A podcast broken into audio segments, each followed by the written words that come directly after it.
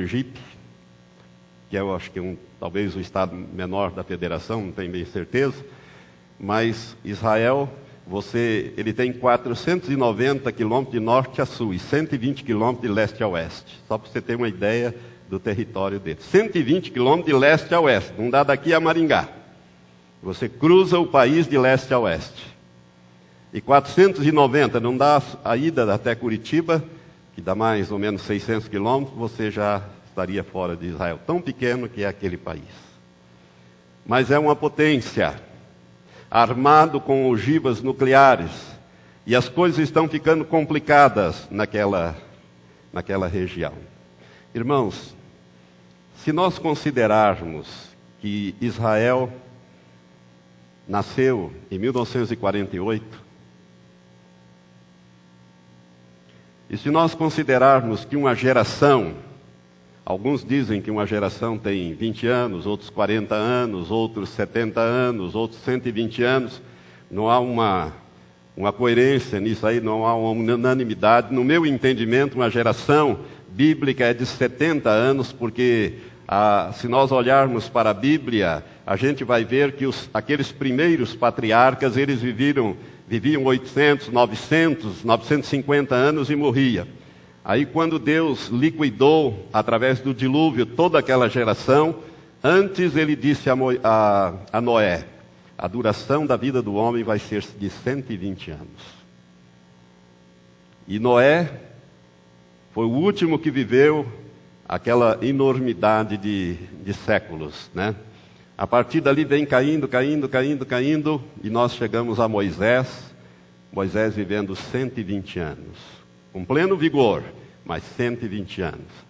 E a Moisés Deus revelou que a duração da nossa vida é de 70 anos.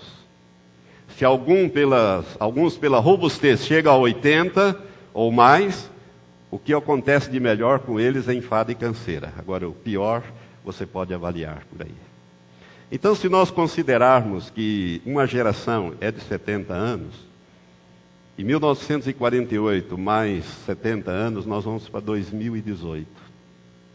Daqui a 10 anos. O Jesus disse que todas as coisas terão que estar cumpridas dentro daquela geração que visse a figueira brotar. Todas as coisas implicam, inclusive, a volta de Jesus com a igreja, para implantar aqui o reino milenial de Cristo. Mas antes ele vai ter que vir buscar a igreja. Por isso, você que sabe fazer conta, comece a fazer conta aí. Eu não estou marcando a volta de Jesus para o ano tal ou tal. Eu estou dizendo, irmãos, que nós temos que ficar apercebidos para as coisas que estão acontecendo ao nosso derredor. Não é sem razão que aquele anjo disse ao pastor Daniel Ekshuk: as mansões estão prontas, mas a igreja não. A igreja está atrasando a volta de Jesus. Sabe, irmãos, isso é uma palavra que preocupa muito, eh, entrou muito forte no meu espírito. Eu vejo esse DVD muitas vezes e leio aquela entrevista, já li várias vezes que ele deu, que eu já passei e comentei aqui para os irmãos. Portanto, para mim, a iminência da volta de Jesus está muito ligada à história de Israel, porque Israel é o relógio de Deus. E se nós olharmos para Israel hoje, você vai ver que Israel está ficando cada vez mais comprimido. O Irã armando-se com armas nucleares, a Síria também, eu não sei se você sabe disso. Mas recentemente Israel bombardeou reatores na Síria, reatores nucleares na Síria. A tecnologia do, da Coreia do Norte estava sendo repassada para a Síria fazer bombas nucleares. Então há uma, uma, uma constante, um constante atrito naquela região. O Líbano hoje está em verdadeiro pé de guerra civil. O Hezbollah contra o governo libanês. Hoje, hoje, no dia de hoje. No dia de ontem, no dia de hoje. Morrendo gente lá no Líbano para a tomada do poder.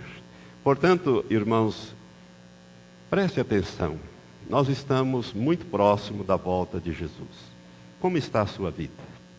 Como está a santidade da sua vida? Você tem levado a sério o crescimento cristão?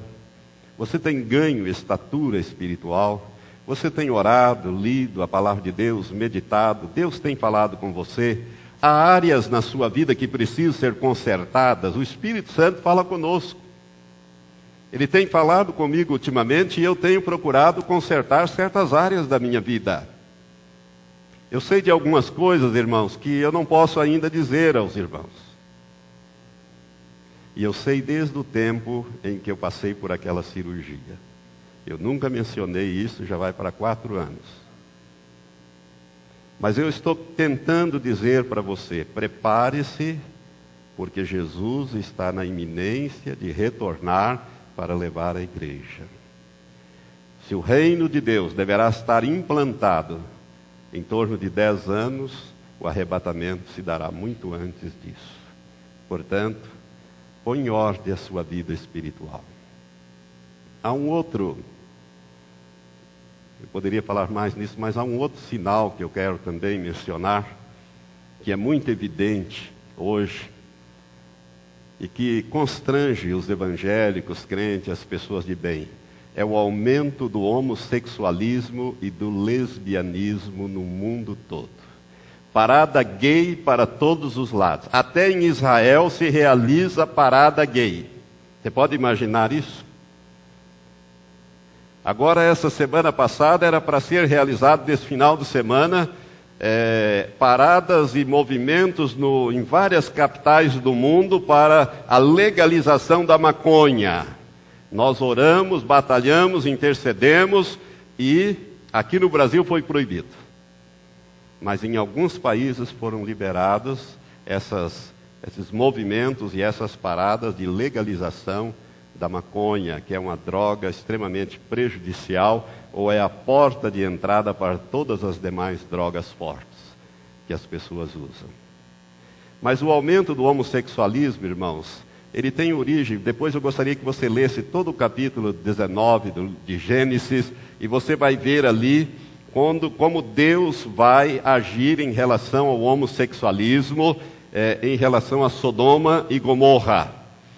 Agora eu gostaria que você abrisse em Lucas capítulo 17. Jesus, quando ele fala sobre a sua segunda vinda, a proximidade da sua segunda vinda, a vinda do reino de Deus, em Lucas capítulo 17, nós vamos ler apenas os versículos 28 e 29, diz assim: Jesus falando como também da mesma forma aconteceu nos dias de Ló. Comiam, bebiam, compravam, vendiam, plantavam e edificavam. Mas no dia em que Ló saiu de Sodoma, choveu do céu fogo e enxofre e os destruiu a todos. Assim será no dia em que o Filho do Homem se há de manifestar. Jesus deixa claro aqui que quando ele estivesse para voltar, se manifestar segunda vez seria exatamente como foi nos dias de Ló. E se você ler lá em Gênesis 19, você vai ver como foram os dias de Ló. Dias de extrema tolerância com o homossexualismo e o lesbianismo. Hoje nós temos aí no Congresso Nacional, nós estamos lutando, orando, passando telegramas para não ser aprovado um projeto de lei 122 está no Senado que é uma lei é, que pune, que considera discriminação qualquer posicionamento contra atividades ou atos de, de homossexualismo e lesbianismo. Ou seja, falar contra homossexualismo e lesbianismo, como eu estou falando aqui, dá prisão. Dará prisão se for aprovado esse projeto. Irmãos, essa semana passada, não sei se você ficou sabendo, a televisão não mostra isso. Ela só mostra o que interessa. Mas foi, caiu na Comissão de Constituição e Justiça o projeto de lei que instituía o aborto pleno no Brasil. Foi arquivado essa semana. Nós oramos muito, batalhamos muito.